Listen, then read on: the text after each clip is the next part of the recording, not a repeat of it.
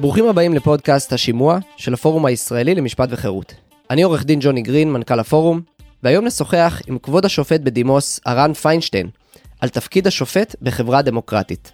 השופט פיינשטיין הוסמך לעריכת דין ב-1968, ומונה לכהונת שופט בית משפט השלום ברחובות ב-1988, שם כיהן עד שפרש לגמלאות ב-2009.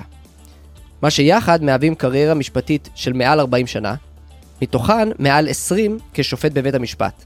השופט פיינשטיין מנהל עמוד פייסבוק פופולרי, הנקרא מפנקסו של משפטן, וב-2019 הוא מונה על ידי שר המשפטים אמיר אוחנה לעמוד בראש ועדת בדיקה ממשלתית לבחינת התנהלות המחלקה לחקירות שופטים. השופט פיינשטיין גם כתב ספר, הגמילה מהגלימה, מרשימותיו של שופט בעיר שדה. מומלץ בחום. ברוך הבא, שופט פיינשטיין. ברוך הנמצא, ברוך הנמצאים. תודה רבה. השופט פיינשטיין הוא מהמשפטנים האלו של הדור הישן, old school, שקיבלו הכשרה משפטית קלאסית. השופט יכול לדקלם כללים בלטינית, ומעטים תחומי המשפט בהם לשופט אין בסיס מוצק של ידע רחב. על אף הפיתוי הרב לדבר על ענייני דיומא, רציתי היום דווקא לשוחח עם השופט על נושא קצת יותר ברומו של עולם. תפקיד השופט ובית המשפט בחברה דמוקרטית. אחד האלמנטים הבולטים בהכשרה משפטית כיום בישראל, הוא הראייה הזאת של בית המשפט כמעין מגדלור של אכיפת מוסר, כמקור של קביעת נורמות וכאמצעי להתוויית מדיניות.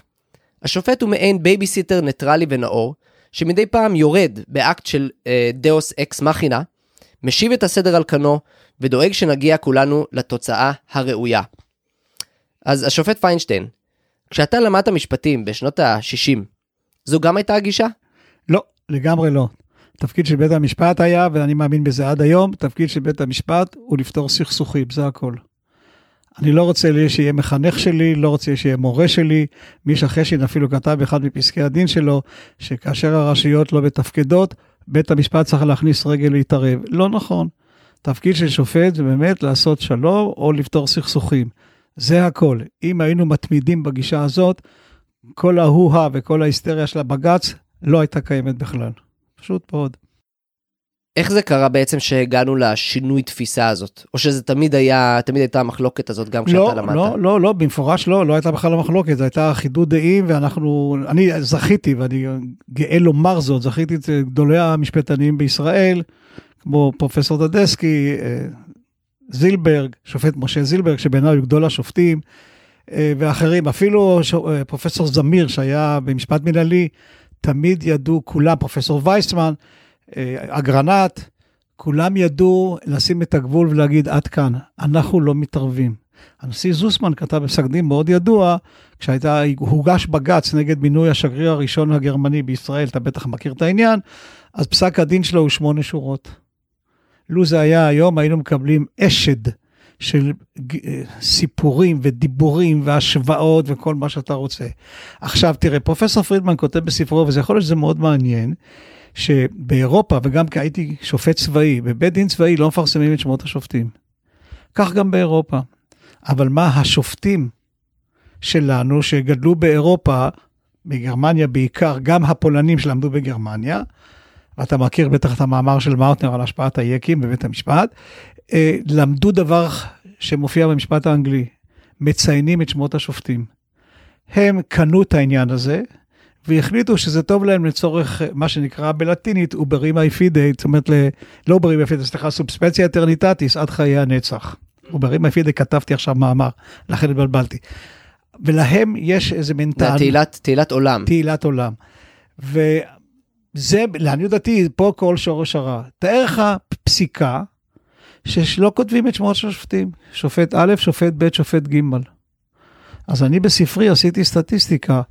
והוכחתי באיזה שנה מתחיל להתפרץ כל העניין, ובשנים הראשונות של הקמת המדינה, הממוצע, הממוצע של פסקי הדין היה 4.5 עמודים, 9 עמודים. היום אני קורא 300 עמוד.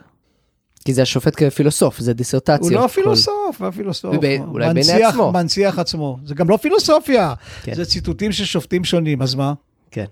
כן. אני אשאל אותך ככה, אתה בעצם אומר שאתה מייחס את זה במקום מסוים, את השינוי גישה הזאת של תפקיד של בית המשפט, אתה מייחס את זה במקום מסוים לרצון של שופטים פרטיקולריים אישיים, ממש להדיר את שמם, ל- ל- ל- להשאיר את החותם שלהם כביכול נכון, וכולי. נכון, נכון. אה, בוודאי שציינת את מאוטנר ואת פרידמן, בוודאי שהם גם יגידו שיש פה אה, אלמנט אחר, יש פה אלמנט של, אה, של כוח. כלומר, יש פה אלמנט של מי מחליט. אין ספק. אז זה, זה מתחיל הרבה יותר, זה מתחיל הרבה קודם, אבל בוא נצא, נלך לעניין שלנו שמאוד פופולרי. היום זה עניין של בג"ץ. אז אם תבדוק את סעיף 15 חוק יסוד השפיטה, אתה תראה שהסמכויות של בג"ץ מאוד מאוד פשוטות וברורות. אני טענתי פעמיים בבית המשפט העליון אחרי שפרשתי, וכמובן שלא התייחסו אליי. סעיף 15 ה' אומר שכל סמכות נוספת של בית המשפט תיקבע על ידי חוק. באים המשפטנים ה... שאני לא הולך בגישתה ואומרים, רגע, למען הצדק אני יכול לעשות הכל. מצוין. אם אתה יכול לעשות למען הצדק, סעיף ה', סעיף משנה ה' מבוטל, הוא מיותר. אבל אתה למדת כמוני, שאין המחוקק שם מילותיו לריק. אם הסעיף הזה קיים, חייבים לצייג בו תוכן. השופטים מתעלמים ממנו, ואני אומר לך, אני פעמיים מופיע בפסקי דין אחרי שפרשתי וכתוב צד מעוניין, הגשתי בקשה להצטרף כצד מעוניין, ידיד בית משפט, והם פעמיים התעלמו מהטענה הזאת. כלומר בעצם, אני, אני רק אומר למאזינים, אה, טענה מאוד מאוד נפוצה ששומעים בהקשר של בג"ץ ושל שפיטות ושל ה... אה, היקף הסמכות העניינית של בג"ץ, בית, בית, בית, בית המשפט העליון כבג"ץ, זה לתת אה, סעד למען הצדק. והם בעצם אומרים, זה סעיף סל, ובעצם זה אומר שאין שום מגבלה ממשית נכון. על איפה בית, בית המשפט יכול להתערב. יש. ואתה אומר, חוץ מזה שיש בעיה, כלומר לכתחילה לא יודע אם סעד למען הצדק אומר שאתה יכול להתערב בכל דבר מתי שתרצה, בכל זאת יכול, יש מגבלות אינהרנטיות, אבל כנראה שבוודאי שלא התכוון לכך המחוקק, כי הוא אפילו הוסיף עוד סעיף משנה שאומר אנחנו נגדיר מהם תחומי הסמכות האחרים של בית המשפט. נכון, ואני אוסיף לך עוד יותר, אם תראה את סעיף 15, הוא מורכב מארבע דוגמאות, מה שנקרא באנגליה, אתה בטח יודע, פררוגטיב ריץ. הביאס קורפיוס, מנדבוס, ארטיוררי. אתה בא ואתה למד מתוכן לגבי פרשנות אחרת. זה קלאסיקה בפרשנות. אתה לא יכול לחרוג מהדוגמה שהמחוקק נותן לך כדי לפרוץ דרכים. אז מה שאתם עושים, כבוד השופטים, בענווה רבה, הוא לא חוקי, ואני מוכרח להתוודות הפעם, כשהייתי פה סגן נשיא ואירחנו את הנשיא ברק, אני אמרתי לו, לפני כל השופטים, אדוני הנשיא, לפי דעתי פסקי הדין שלך הם לא חוקיים. הוא לא קיבל את זה באהבה רבה. אני, אני מתאר לעצמי. מה הוא אמר? הוא אומר, ככה אתה אומר לי לפני כל השופטים? אמרתי, כן, ואתה יכול גם לצטט אותי. טוב, אתה מגיע לנקודה שהיא סופר חשובה, אני רוצה, אנחנו נגיע אליה עוד רגע. אני רוצה לחזור אליה, זו שאלה של חריגה מסמכות של שופט, או חריגה מסמכות של בית משפט, מה זה אומר? בוא, אתה בעצם פתחת פה את סוגיית השפיטות במקום מסוים, נכון. ונכנסת לשאלה של מהם הגבולות של איפה בית המשפט מתערב. אז אתה 20 שנה היית שופט, יותר מ-20 שנה. אגב, אני מוכרח להעיר כן. לך, אני 50 שנה במקצוע, לא 40. כן, נכון. גם, גם המשכת עוד קצת אחרי, אני חושב, וגם... עושה חשבון, כן. מ-68 כן, עד היום. כן, כן, צודק. כן. אמ, אז אתה בעצם, אה, בתור שופט, ב- אתה נתקלת במקרים שבהם אתה אמרת לעצמך, זה לא, זה לא עניוני, זה לא, זה לא מקומי, זה לא התפקיד שלי, אה, ואני מושך ידיים מזה, זה קרה לך? תראה, למשוך יד אתה לא יכול, ושהתפקיד שלך כשופט הוא לשפוט. אני, אני, אני לא יכול להיות כמו היועץ המשפטי, לבוא ולהגיד, אני ברוגז. אה, רגע, כן. הנושא הזה לא בעניין, אני לא מייצג את המדינה. לא, כל החלטה היא החלטה, כלומר, או שאתה דוחה, חייב. או שאתה מקבל, זה לא- נכון, לא, לא, אי אפשר אבל... לא להחליט. כן, עכשיו, מה עושה היועץ המשפטי? כמו ילד קטן, סליחה על הביטוי. בוא'נה, לא, זה לא מוצא חן בעיניי, אני לא מגן על המדינה. אין דבר כזה, הרבאק, אתה מקבל משכורת, זה התפקיד שלך, התפקיד שלך להגן. אתה יכול לבוא בהגינות לבא ולהגיד, תשמעו, יש לי השגות, אבל אני חייב להגן.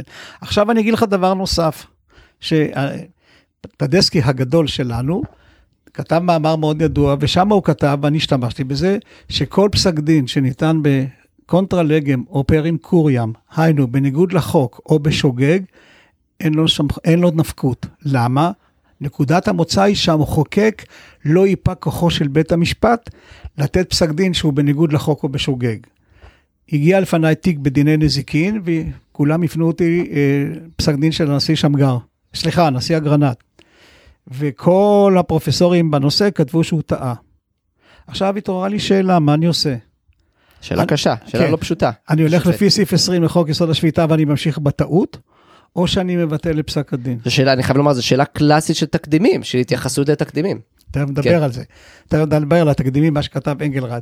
אנגלרד. עכשיו תראה, אני החלטתי, ואני גאה בזה עד היום, שאני לא הולך עם הטעות.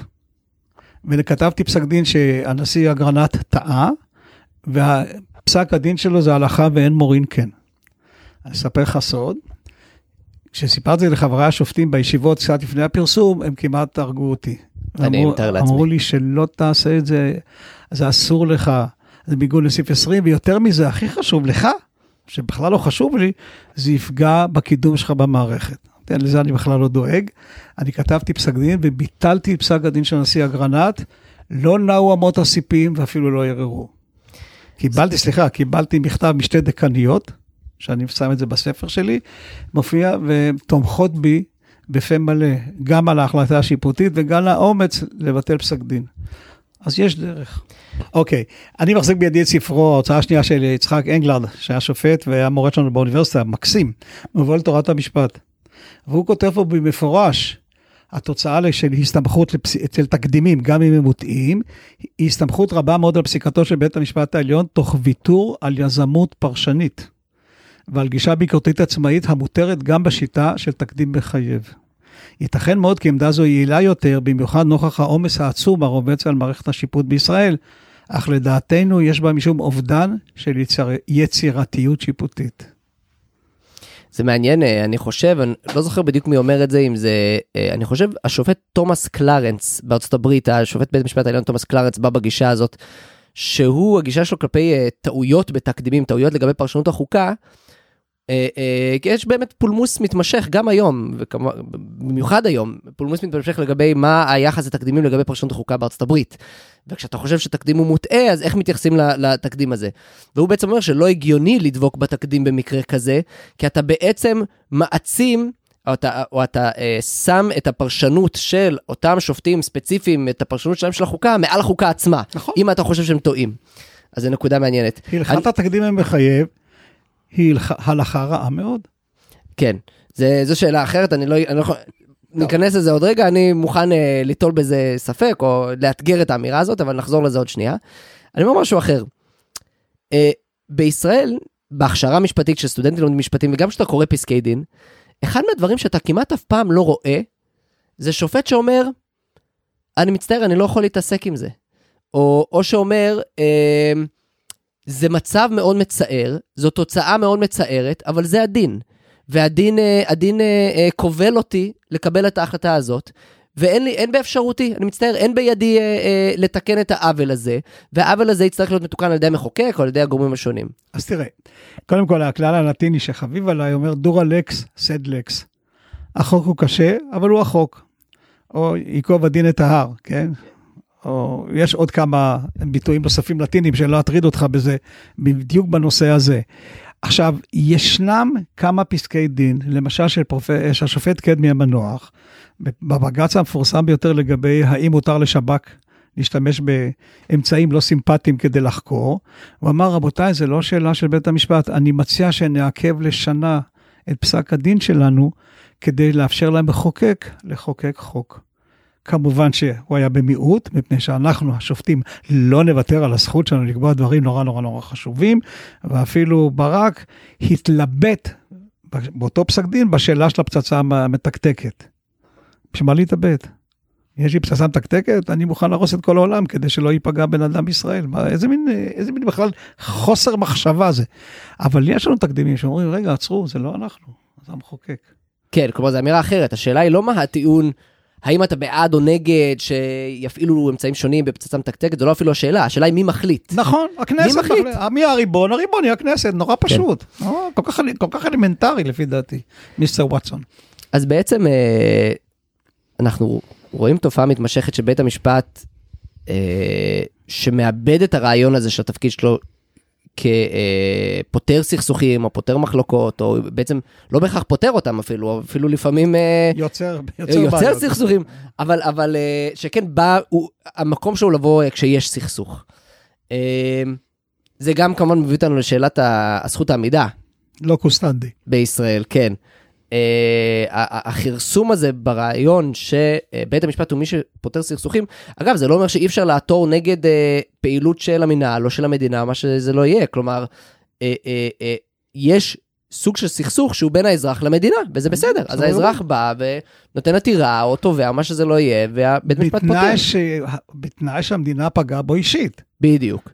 אז, בבקשה. אז, אז עכשיו אנחנו מגיעים בעצם לזכות העמידה. אז מה זה נכון. אומר ומה קרה לזה, לזכות העמידה? אז תראה, אני זוכר כשאני הגשתי כמה בג"צים כשהייתי צעיר, וכשהייתי עורך דין צעיר הגשנו בג"צים, 90% מהזמן להכנת הבג"ץ היה להוכיח שיש לי קשר לעתירה. מפני שהיו זורקים, גם חיים כהן אמר לנו, בואנה, אתה באמת עותר צעיר ונחמד, אבל בעצם אין לך עניין. אז אמרתי לו, זה נכון, אבל אשתי לא שילמה את הסכום שאנחנו עותרים לבה, ואנחנו מבקשים לצרף אותה כצד. הוא לא הסכים ושלח אותנו בכבוד גדול.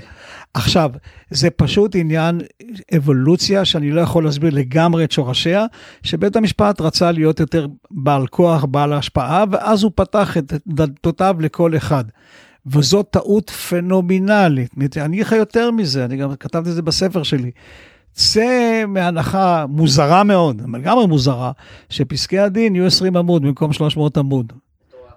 כמה זמן יוקדש יותר לאנשים שיושבים בכלא לחינם, או עצורים עד תום ההליכים שבסוף יוצאים זכאים? כמה זמן אתה מחכה לפסק דין כאשר אה, אה, משפט אזרחי? אז אני עשיתי סטטיסטיקה, אם אתה רוצה נעשה הפסקה, אני אראה לך, שאנשים מחכים חמש-שש שנים. עכשיו, אני שואל, עכשיו הנשיאה, אה, כבוד הנשיאה חיות כתבה שהיא מצווה על, בית, על הממשלה למנות אה, אנשים, ב, איך, זה, איך היא הגדירה את זה? באפשרות הסבירה, משהו במהירות הסבירה. אז תגיד, להמתין חמש שנים לפסק דין זה סביר? זה מהירות סבירה? הם פטורים מזה? בדיני נפשות. גם בדיני... בכלא, בעסק שהוא כל חייך, ב... כן. אז אני אומר לך, אני, אתה לא סיפרת, אני גם בוגר אוניברסיטה אמריקאית בקרימינולוגיה. נכון. וכקרימינולוג הסתובבתי באמת הרבה בתי סוהר.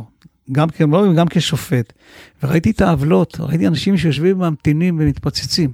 אגב, הנה אתן לך עוד דוגמה שעכשיו עלתה לי בראש, לי בראש ואני כותב בספרי, בתחילת דרכי כשופט, הייתה לי בחורה שהייתה אה, סוחרת סמים, ונדמה לי שעסקה גם בזנות, לקחו לה את הילדה. והיא באה אליי לבית המשפט ואמרה לי, כבוד השופט, נמאס לי מכל הדברים האלה, אני הולכת להתאבד. אמרתי לה, עשי לי טובה, אני זוכר את שמה, עשי לי טובה, תדחי את ההתאבדות בחודש. ממש ככה. כתבתי מכתב קשה מאוד לנשיא, ודרשתי החלטה. תוך שבועיים קיבלתי תשובה שחננו אותה מכל העבירות, היא קיבלה חזרה את הילד, והיום היא מזכירה של בית הספר בעיר שבה היא גרה. מדהים. זה, זה, זה דוגמה חשובה, כי בסופו של דבר, בית, התפקיד, זה כמו שאתה אומר, התפקיד הראשון של בית המשפט הוא לעסוק בחיי היום יום של אנשים מבחינת הסכסוכים והבעיות שלהם וכולי. אנחנו בכלל, אני אפילו לא נכנס לך לעולם הפלילי, כי זה כל כך מורכב, זו סוגיה כל כך גדולה, אולי נעשה עוד שיחה נפרדת בהקשר הפלילי, כי זה נושא בפני עצמו.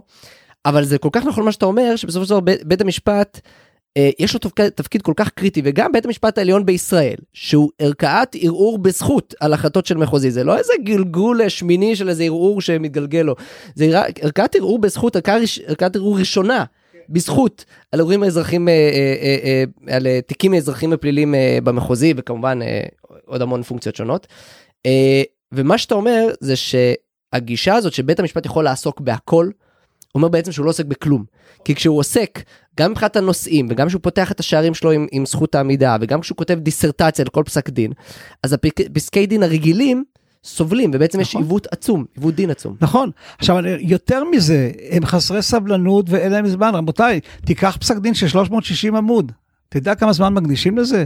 אני תמיד אומר שברק הביא לנו את מבחן בוזגלו. עכשיו, אני לא יודע אם בוזגלו מבין 360 עמוד, אני מקווה שכן. אני אומר לך, לי יש גם מבחן, מבחן פיינשטיין, אני לא מבין כלום. מה אתם כותבים 360 עמוד? אתה כצד, תגיד לי, כשאתה בא לבית המשפט, מעניין אותך מה אמר שופט באנגליה, או מה אמר שופט, ב, אני יודע, בסקוטלנד, או בארצות הברית? לא מעניין אותי. וגם לא מעניין, ה... סליחה, זה אני אומר, לא, לא יודע, זו רק דעתי, אבל גם לא מעניין ה... לבתים וההגות הפילוסופית של השופט הישראלי נכון, עצמו. נכון, נכון. לא הבאתי אותו כדי שהוא יתהה על, כן, שהוא יעמוד על, איך קוראים לזה? על, על uh, קנקנו של... Uh, יותר כן? מזה, תגיד, למה צריך לפרט 20 עמוד ראשונים מטענות הצדדים? הרי הצדדים לפסק הדין יודעים, יודעים כבר. אותך, ואותי כקורא, אנחנו מניעים את הרציו, לא את האוביטר. אנחנו רוצים לדעת מה קבע בית המשפט. ואני רוצה לספר לך, נזכר, תראה, לאט לאט אתה נזכיר לי, ואני כבר באמת קשיש. בשנה הראשונה שהייתי שופט, כתבתי פסק דין קצת ארוך. אגב, אני ב-20 שנה שהייתי שופט, פעם אחת עברתי 20 עמוד, כתבתי 21 עמוד, ואני מצר על זה עד היום. והיו לי תיקים מאוד גדולים של מקרקעין, זה היה מומחיות שלי. כן, אני מודיע לך, כל תיק- תיקי המקרקעין הכי גדולים, ופה אנחנו חברה אגררית, פרדסים, חקלאות, כל זה הכל היה אצלי. וכתבתי פעם אחת 21 עמוד. עכשיו, מה, למה אני מזכיר לך את זה? כשהייתי שופט באשדוד, נדמה לי זה היה בהתחלה, קראתי הכ- הכרעת דין בפלילים, ואז צריך היה לקרוא את כל ההכרעה מתחילתה עד סופה. וכשסיימתי, קם הנאשם, אני שומע אותו עד היום, שואל את הסנגור, תגיד, מה יצא לי מכל זה? ואז הבנתי שאני טועה. ואז קיצרתי.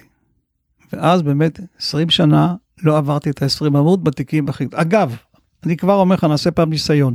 קח פסק דין של 300 עמוד, תן לי 7 ימים ו-20 עמוד, אני כותב לך פסק דין בדיוק אותו, לא אותו דבר, אני כותב לך פסק דין עם תוצאה הפוכה. ברור. לא, אין שאלה. אתה לא אפילו לא צריך לעשות את זה, יש לך, יהיה לך שופט באותו הרכב שכותב דעת מיעוט עם תוצאה הפוכה, אה, אה, על בסיס אותם מקורות ועל בסיס... אבל למה צדדים. 300 עמוד? למה כן. 200 עמוד? למה כן. אני צריך את כל מה הדברים מה האלה? השיא? מה השיא של עמודים? ב- לפי דעתי? יש לי פה, 900. לא, 900 לא הגעתי, יש חוף- יש לא. לא שלך, אני אומר, של של בית לא. המשפט העליון בישראל. אני מכיר של המחוזי 500 עמוד, של אה, עודד אוקיי. מודריק. לא, אבל אם אני לא טועה, חוף עזה נדמה לי. פסק לא זוכר. חוף עזה לא הגיע ל-900 עמוד, או אחד מהם, או בג"ץ העינויים, או... אה, בג"ץ או לא. יש לי פה, אני יכול להוציא לך נדמה כמה... לי מהם. שחוף עזה הגיע ל-600 או משהו נו, אז כזה. תגיד לי, נו, אז תגיד כן. לי. אני לא אני לא זוכר. אז אני מודיע לך שכשאני אני מביא את פסק הדין הארוך הזה של 300 עמוד, יש פה כרך עם שניים כאלה, והשיעור הראשון אומר לסטודנטים, חבר'ה, זה לשבוע הבא. נא לקרוא ולסכם, כולם עוזבים. כן, אין טעם. ואם סטודנטים למשפטים לא קוראים, אז מי יקרא? כן, מי יקרא את זה? האמת, אתה מביא אותי לנקודה סופר מעניינת, אני רוצה לחזור לנקודה אחרת, אבל בוא, רגע נלך בכיוון הזה. אחד הדברים שמרגישים לי, ואני אומר את זה קצת בתור אני עורך דין מוסמך בניו יורק, ויש לי איזשהו רקע שהוא, שהוא גם קצת אה, רואה מקומות אחרים, ההבחנה בישראל בין רציו לאוביטר קצת אה, היטשטשה מאוד, וזה מאוד קשור, א', יש את כל הכתיבת אוביטר, שהרי כשאתה כותב פסק דין של 300 עמודים, זה 95% אוביטר, זה ברור. זוסמן אמר, כן. פסק דין שלבי, אסור לנו לכתוב, אין לנו סמכות לכתוב אוביטרים, וכל המרבה בכך, הרי זה משובח. פסק הדין שלו היה חצי עמוד. כך כתב זוסמן. כל המרבה בכך, כלומר כל מי שלא כותב אוביטר, כל מי. שמצמצם בדיוק. באוביטר. אה, ומשהו שאפילו יותר אה, מרגיש לי זה שלא רק שלא כותבים אוביטר, אלא התבלבלו מה זה הרציו, כלומר, איך, איך מלמדים היום מה זה רציו ואוביטר? אומרים, אוקיי, הרציו זה העניין ה- בלב הסוגיה וכולי, והאוביטר זה כל השאר, כל המסביב. אבל זה לא אפילו נכון, רציו זה כאילו ה... התנאים המאוד מאוד ספציפיים שהביאו להחלטה המאוד מאוד ספציפית. כלומר, אם שופט דוחה עתירה, אבל אז הוא כותב איזושהי דיסרטציה, אה, על, אה, והוא מגדיר בדיוק מה המבחן, זה לא אומר, זה, אין לזה שום משמעות, זה לא רציו. אם שופט אומר שחור גבי לבן, זה המבחן וככה אני רואה אותו וזו הגדרה האולטימטיבית של המבחן המשפטי, זה לא אומר כלום, כי אם זה לא שירת את אותה החלטה באותו, באותו, אה, אה, באותו פסק דין ספציפי, אז, אז זה לא רציו. שני דברים. כן, בבקשה. אבל אתה, זה כל כך צודק. עכשיו, מה שהכי מרגיז, ברגע ששופט כותב בבית המשפט העליון כתוב אוביטר, אז מה הוא עושה? במקום אחר כתבתי והופך את זה לרציו. עכשיו, כשאני מלמד את הסטודנטים שלי, אני מביא שני פסקי דין שאתה בטח מכיר, אחד זה דונגיו ורסוס סטיבנסון הקלאסי באנגליה, והשני הבג"ץ של אליס מילר. עכשיו, בדונגיו ורסוס סטיבן, אחר כך פסק דין יותר מאוחר, ביטלו אותו ואמרו, "בדיוק, נצמצם אותו. אבל באמת, אליס מילר רצתה להיות טייסת. ומשרד הביטחון אמר, את לא יכולה להיות טייסת, הגישו בג"ץ. התשובות של המדינה היו נוראיות, חשבון כספי, כל מיני דברים כאלה, עזוב את זה כרגע. עכשיו אני אומר לסטודנטים, מה הרציו פה? כל בחורה יכולה ללכת לקורס טיס, או כל בחורה יכולה ללכת לכל קורס בצבא. ופה המבחן של הרציו. אז אם אתה אומר רציו מצומצם, זה רק חיל אוויר. אם אתה אומר רציו רחב כמו בית המשפט העליון, בעצם כל בחורה יכולה ללכת לכל קורס. סליחה, הם התכוונו לזה? לא יודע, אתה יודע? אני לא לא, יודע. אני גם לא יודע.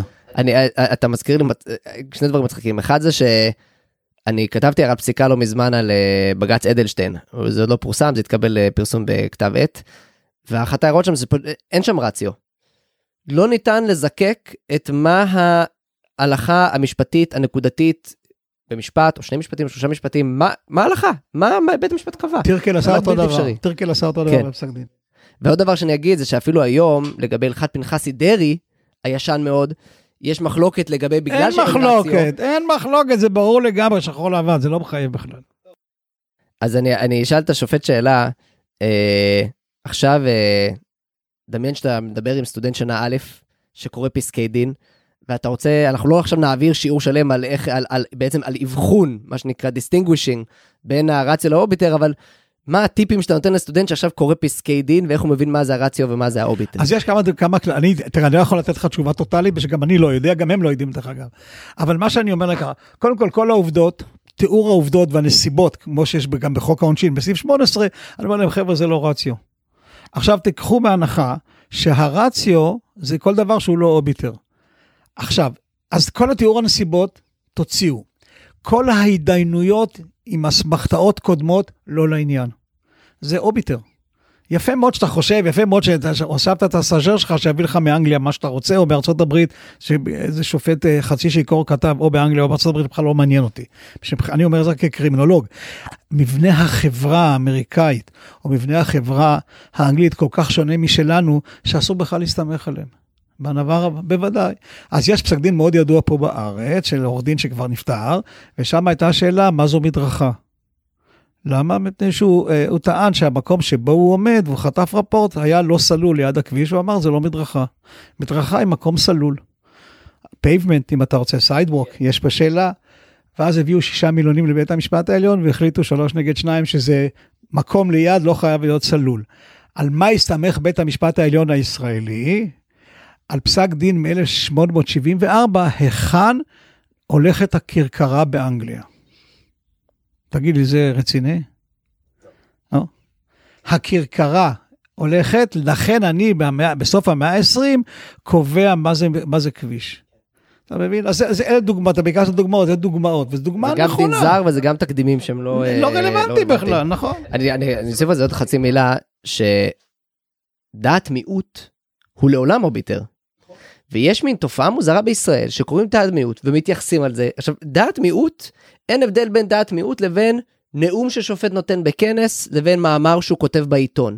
וזה שהוא הודפס על, על, על, על, אה, כן, על stationery, על נייר של בית המשפט, אין לזה שום משמעות.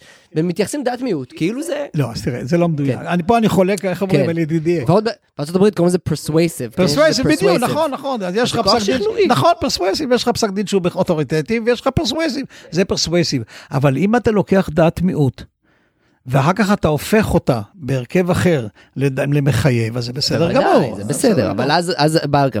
אבל תופעה שאתה דיברת עליה, זה שגם מישהו מפנה לדעת מיעוט כאילו כמקור סמכות. כלומר מישהו אומר, כמו שאתה אמרת שברק עושה, ראה, משכנע כן, בלבד, שכתבתי. משכנע בלבד. כן. אבל כשהם כותבים לי כבר במקום אחר אמרתי, תודה רבה לך, אז אמרת, אז מה?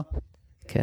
טוב, אני משנה רגע כיוון מה, מהרציו והאוביטר, כן. כמה שזה מעניין, זה, זה, זה סוטה לנו לנושאים אחרים. אז דיברת קצת על העיוות דין שנוצר מהעומס על בתי המשפט וההירוך הרב בכתיבת פסקי דין וכאלה. אני שואל אותך שאלה אחרת, איזה עוד תוצאות יש? כלומר, יש שיגידו, יש כאלה שיגידו ושאומרים, מה רע בזה? חשוב מאוד שיהיה מישהו מחוץ למערכת הפוליטית ומחוץ למערכת הזאת של הבחירות ומחוץ לכל המערכות הרעות והמושחתות האלה כביכול. חשוב שיבוא מישהו וייתן את הטון, יתקן את העוולות המוסריות הקשות של החברה. אה, מה, מה רע בזה? גם, גם מה רע בזה אינהרנטית ומה התוצאות הרעות של זה, אם בכלל. אז תראה, קודם כל אתה השתמשת במונח אחד שהוא לא, לא נכון. כן, סליחה. לא, לא, כן. אני מכבד אותך שאתה אמרת את זה והשאלה שלך סופר נכונה. אבל אם מישהו חושב שבית המשפט הוא לא פוליטי, אז הוא מאוד נאיבי. אז אם אתה חושב שהשופטים של בית המשפט העליון הם באמת אנשים שאין להם דעות פוליטיות, ואין להם, שהם לא מושפעים מהחינוך הפוליטי שהם גדלו בבית או בחברה, אתה סופר טועה.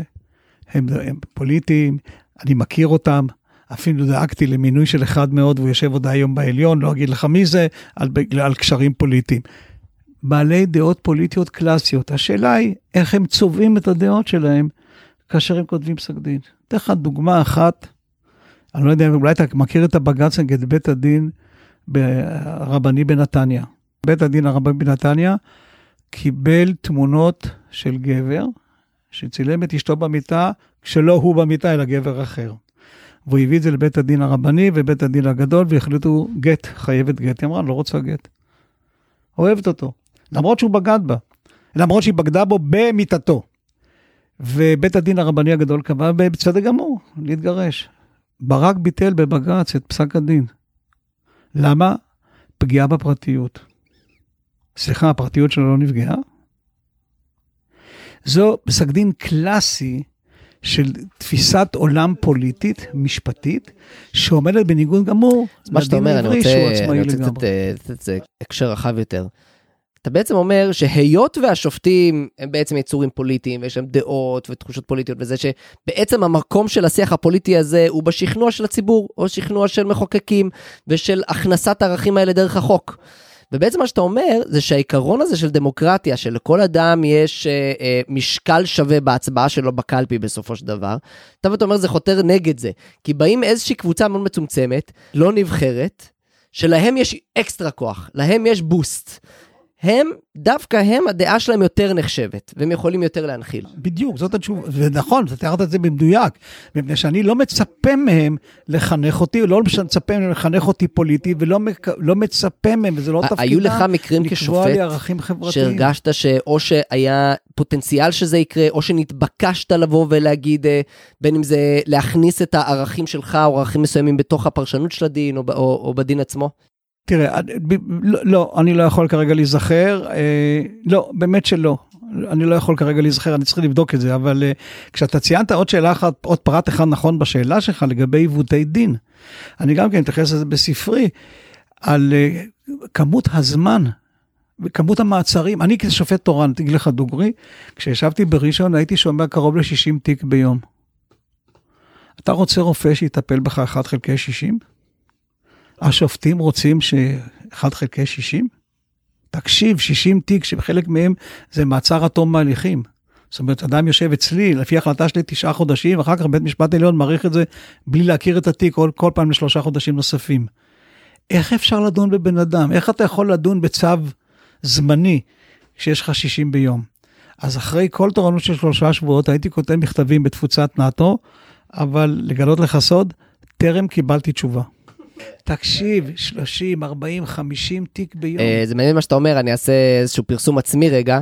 אחד זה שהתפרסם לאחרונה, זה לא באמת פרסום עצמי, אבל התפרסם לאחרונה בכתב עת השילוח, אה, מאמר משפטי מרתק של אה, עורכת דין כרמל הורוביץ, על יעילות בבתי המשפט, אני חושב שקוראים לזה לא צדק ולא יעילות, משהו כזה, וזה על העומס העצום, והיא גם מדברת על הגורמים של זה, על השאיפה החסרת עכבות לפשרות, שבעצם מעודד מאוד מאוד את עוד ועוד תיקים וכאלה.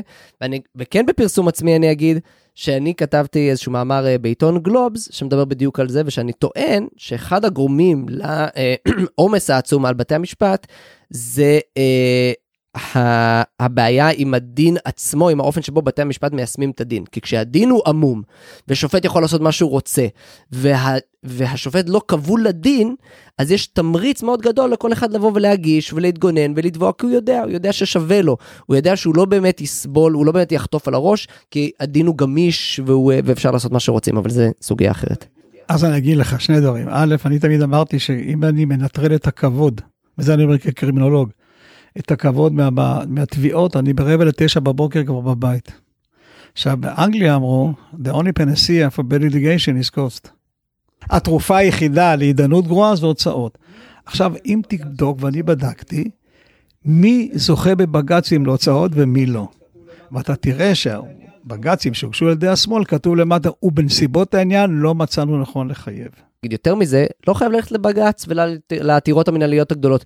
גם הוצאות בדין האזרחי בדין, ובדין הפלילי, אני חושב שאתה לא תמצא, תמצא מעט מאוד עורכי דין בישראל שעובדים כעורכי דין, שחושבים שצד כלשהו מקבל הוצאות אה, אה, הוגנות ו- ו- וריאליות. אה, וזה גם אגב במאמר של, אה, כרמל הורוביץ. אז אני, אז אני, אני באמת, אני גאה בזה.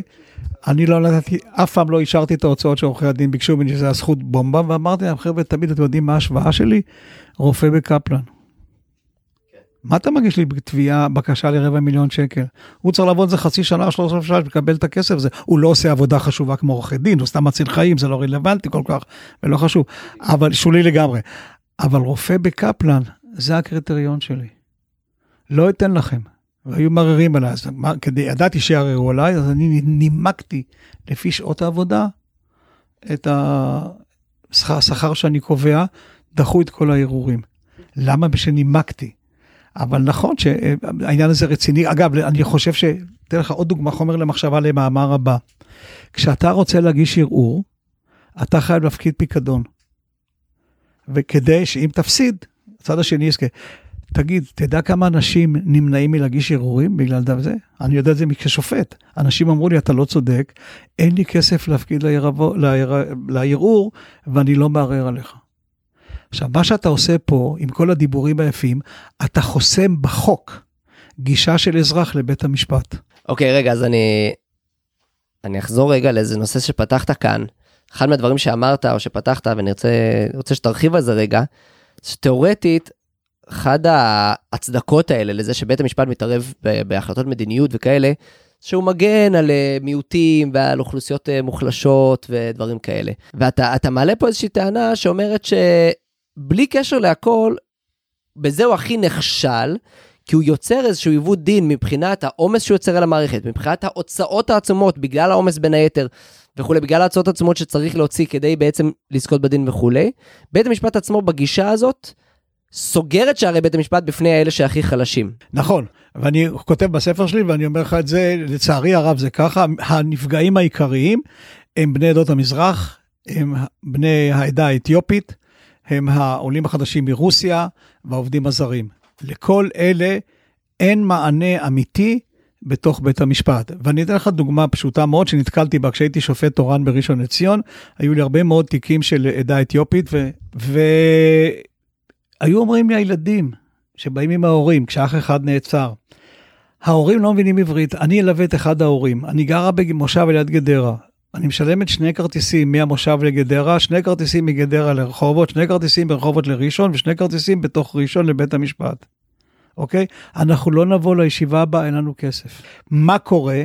אתה עוצר את הבן אדם לפי בקשת המשטרה, ואגב, אני אספר לך על זה, זה, אתה יכול לשדר את זה, שאמר לי קצין משטרה שאחר כך לימדנו יחד, אומר, היינו מרמים אותך.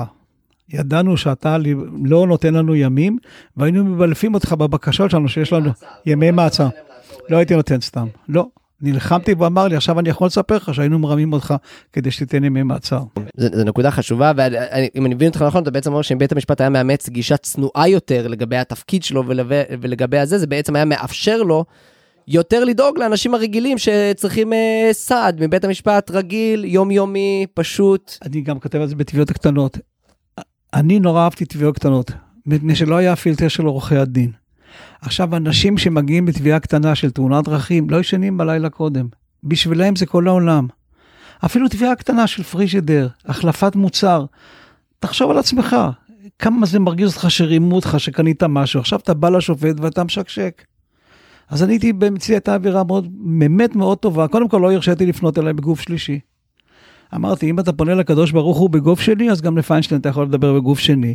והייתי מכריח כל עד לשבת במקום לעמוד, והייתי שואל אותו קודם כל אם הוא שתה. ויש לי מכתב של מפקד המשטרה, שאני לא דנתי באף עציר לפני שאני אכלתי אותו על חשבוני וקניתי לו שתייה במזנון ואוכל. כתב לי מפקד המרחב, בואנה, הבנו את הרמז, עכשיו תשים לב טוב. אף עציר לא ייכנס לבית המשפט ברחובות לפני שהוא שתה ואכל. זה לא, זה לא חל בכל, אבל זה לא חל בכל הארץ, רק ברחובות. אתה מעלה פה נקודה חשובה שאני חשוב להגיד אותה בעצמי אבל. כשמדברים על תפקיד בית המשפט כפותר סכסוכים וכאלה, יש לזה כוכבית. כוכבית מאוד מאוד חשובה שאנשים שוכחים גם כשבביקורת על הביקורת הימנית על בתי המשפט וכולי שוכחים את הכוכבית הזאת.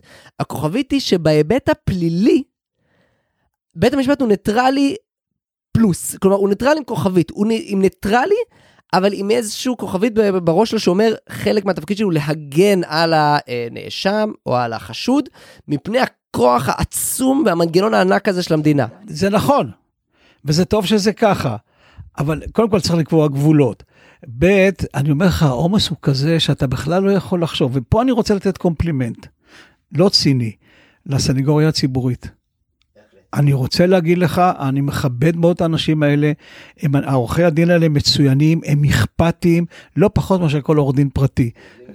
כן, ואני באמת רוצה, אם זו הזדמנות, מגיע להם כל הכבוד האפשרי, באמת. אוקיי, okay, אני חושב נושא כמעט אחרון שלנו, באמת נושא אחרון, כי אנחנו באמת כמעט נגמרנו הזמן. אתה מונית, כמו שאמרתי, לעמוד בראש ועדת בדיקה ממשלתית של אה, מח"ש. אני בטוח, ש... אני בטוח שצריך לדבר על זה המון, בכל מיני... הרבה לא רציתי לדבר בגלל התפקיד שלי, שזה תפקיד, אתה יודע, אני לא רוצה ל- ל- לפגוע לא בעצמי ולא במינוי. אז, אז רגע, אני אשאל אותך שאלה. תיאורטית, אתה אומר ב-20 לדצמבר, שאני אגיד זה עוד אה, שישה ימים, יש, זה בעצם 30 יום לצו הזמני. 300 יום 300 יום שהצו הזמני. בתוקף. 300 יום צו זמני בתוקף, קברו את התיק לגמרי. מה זה צו זמני של בג"ץ? עכשיו אגיד לך יותר מזה. רגע, רק רקע למאזינים שנייה אחת, בעצם בא בית המשפט, בא בג"ץ ואמר בגלל, לא משנה רגע הטעמים, ובעצם שהוועדה הזאת לא יכולה לפעול, כי אמיר אוחנה, אה, אה, אה, אה, בממשלת מעבר, היה שר בממשלת מעבר, והוא מינה אותו בממשלת מעבר, בין היתר כי הייתה טענה של מניעה משפטית במרכאות ביועץ המשפטי לממשלה וכולי. אז כן. עכשיו אני אגיד לך שני דברים ש... אז אני, רוצה, אני רוצה לשמוע כמה מילים ממך על הנושא הזה. יפה, ברצון רב. אז קודם כל, הנה פה אני מתכוון לכתוב בטור שלי ב-20 לחודש, בעזרת השם, 300 יום. הבנת? עכשיו דבר נוסף, קודם כל, הדבר הכי מפתיע בעיניי בבית משפט עליון, הוועדה היא לא צעד לבג"ץ. הגישו בג"ץ נגד שר המשפטים, כל מיני דברים. עכשיו, השופטים לא מצאו לנכון להזמין את הוועדה לשאול מה עמדתה? דחילק, הרי אתה מוציא נגדי צו. הוועדה מונתה. אז אתה לא פונה לוועדה, אומר חבר'ה, האודיאטור את אלתרם פרס, יישמע הצד האחר, מה יש לכם להגיד? אז מה עושים? מוציאים צו זמני, קברו את התיק, בעוד שנתיים, כמו שעשה ברק עם בג"ץ מאוד ידוע, עם אה, נשיא בית משפט, בתל, נשיא באוניברסיטת תל אביב, זה כבר לא, לא רלוונטי. אתה, אתה הלכת רחוק פה, כי בעצם אם בית המשפט מוכן שיועץ המשפטי לממשלה יהיה, מונופול על הייצוג, והוא מוכן אפילו לא לשמוע את עמדת המשיבים, אני, אני נפגע. אז, אז קל וחומר הוא לא רוצה לשמוע את עמדת הנפגע. נכון? עכשיו, אני כראש, לא רק אני כראש ועדה, שלושתנו, כל חברי שלושת הוועדה, אתה לא שואל אותי מה עמדתי? 300 יום? איזה מין, איזה מין כלל? עכשיו, אחד מכללי הצדק הטבעי הראשון, הרי שלושה בסך הכל, זה יישמע הצד האחר. אז מה עשה פה בית המשפט? אז תגיד עוד פעם שלושת כללי הצדק הטבעי. יישמע הצד האחר, אודיאטים לאלתרם פרס, אודיו, audi, לש, alteram, לשמוע, לשמוע את הצד האחר. הצד האחר, bias, אסור לך לדון בעניין שאתה קרוב לי אליו, בלי משוא פנים ו bias, והדבר השלישי, שחובת ההנמקה. זה שלושת כללי הצדק. היום מוסיפים גם speedy trial. נגיד, משפט מהיר, לא למשוך את זה הרבה זמן, אבל נגיד, אבל זה השלושה העיקריים, חיים כהן כותב את זה בספרו, זה דברים קלאסיים. אז אתה מגיש, מוציא צו, אתה שואל על הוועדה, אתה מוציא צו נגד הוועדה, אתה ממתין 300 יום, אתה קובר את התיק ואתה אפילו לא שואל את מי שעלול להיפגע, מי שנפגע, אבל בית המשפט הוא לא פוליטי. וזה צדק משפטי. אני אשאל אותך עכשיו שאלה באמת אחרונה. אה, מה עושים? איך מחזירים את בית המשפט, בכל, בכל הערכאות, כי זה משהו שפשע בכל המערכת. איך מחזירים את התפיסה הזאת, שבית המשפט, בתור גוף שלא נבחר על ידי העם, והוא לא הריבון, והתפקיד שלו בעצם להגיד מה הדין, לא לייצר את הדין. איך מחזירים את הגישה הזאת? א', אני, אין לי תשובה ברורה לגמרי. אני יכול לצמצם את התשובה שלי לבג"ץ על ידי ניסוח מאוד מאוד ברור של אה, חוק, אה, חוק- סעיף 15 לחוק יסוד השפיטה. אתן לך דוגמה פשוטה מאוד, תוסיף תת סעיף אחד. הודיעה הממשלה לבג"ץ כי מדובר בעניין פוליטי או מדיני, בג"ץ לא ידון בעניין. גמרת לך כבר 90% מהעתירות. האחרות, מה שצריך לעשות, זה כמו שבחינוך. או, או, כן, או אפילו לקבוע, אתה אומר, כמו, תנאי סף יותר ברורים, כמו זכות עמידה ושפיפות בוודאי, יותר חד משמעיים. נכון. עכשיו תגביל גם מספר העמודים. ותצמצם. עכשיו אני בא ואומר, הרי הם עשו את זה בסעיף 25 לחוק, לחוק החוזים, כשברק נתן איזה פרשנות מאוד גדולה, אז באו ושינו ואמרו לו, כן, אפרופים, אז אפרופים, אז אתה יודע מה, תלך לפי הלשון של החוק. אל תלך, אל תנדוד. זה אפשרי. עכשיו, מה צריך לעשות כמו בחינוך, שני דורות, לחנך דור אחד, כדי שהדור הזה, החדש, יחנך ילדים. אנחנו צריכים שני דורות של משפטנים שיהיו בדעה הזאת, שבאמת הגיע הזמן לצמצם. צריך הרבה זמן. נקווה שהם יקשיבו לפרק הזה כנקודת התחלה. אז קודם כל, תודה רבה לך, אה, השופט הרן פיינשטיין. שמחה. תודה רבה לכל המאזינים. אזמין אתכם להצטרף לפורום הישראלי למשפט וחירות, לעשות לנו לייק לעמוד הפייסבוק, ולהצטרף כחברים באתר שלנו, lawforum.org.il. נשמח תמיד לקבל כל פידבק, המלצות לנושאים ולמרואיינים, הצעות לפעילות של הפורום וכל דבר אחר. לבסוף אזכיר שהפורום לא נוקט עמדה רשמית בסוגיות אקטואליות, ואינו תומך במהלכי מדיניות ספציפיים. כל עמדה או דעה המוצגת במסגרת הפעילות שלנו, היא של מביע העמדה או הדעה בלבד. זהו, נשתמע בפרק הבא. תודה רבה לכל המאזינים, אני אזמין אתכם להצטרף לפורום הישראלי למשפט וחירות, לעשות לנו לייק אה, בעמוד הפייסבוק, להצטרף כחברים באתר שלנו, lawforum.org.il. נשמח תמיד לקבל כל פידבק, אה, המלצות לנושאים ולמרואיינים, הצעות לפעילות של הפורום וכל דבר אחר. לבסוף, אני אזכיר אה, שהפורום לא נוקט עמדה רשמית בסוגיות אקטואליות ואינו תומך במהלכי מדיניות ספציפיים. כל עמדה או דעה המוצגת במסגרת הפעילות שלנו היא של מביע העמדה או הדעה בלבד. זהו, נשתמע בפרק הבא.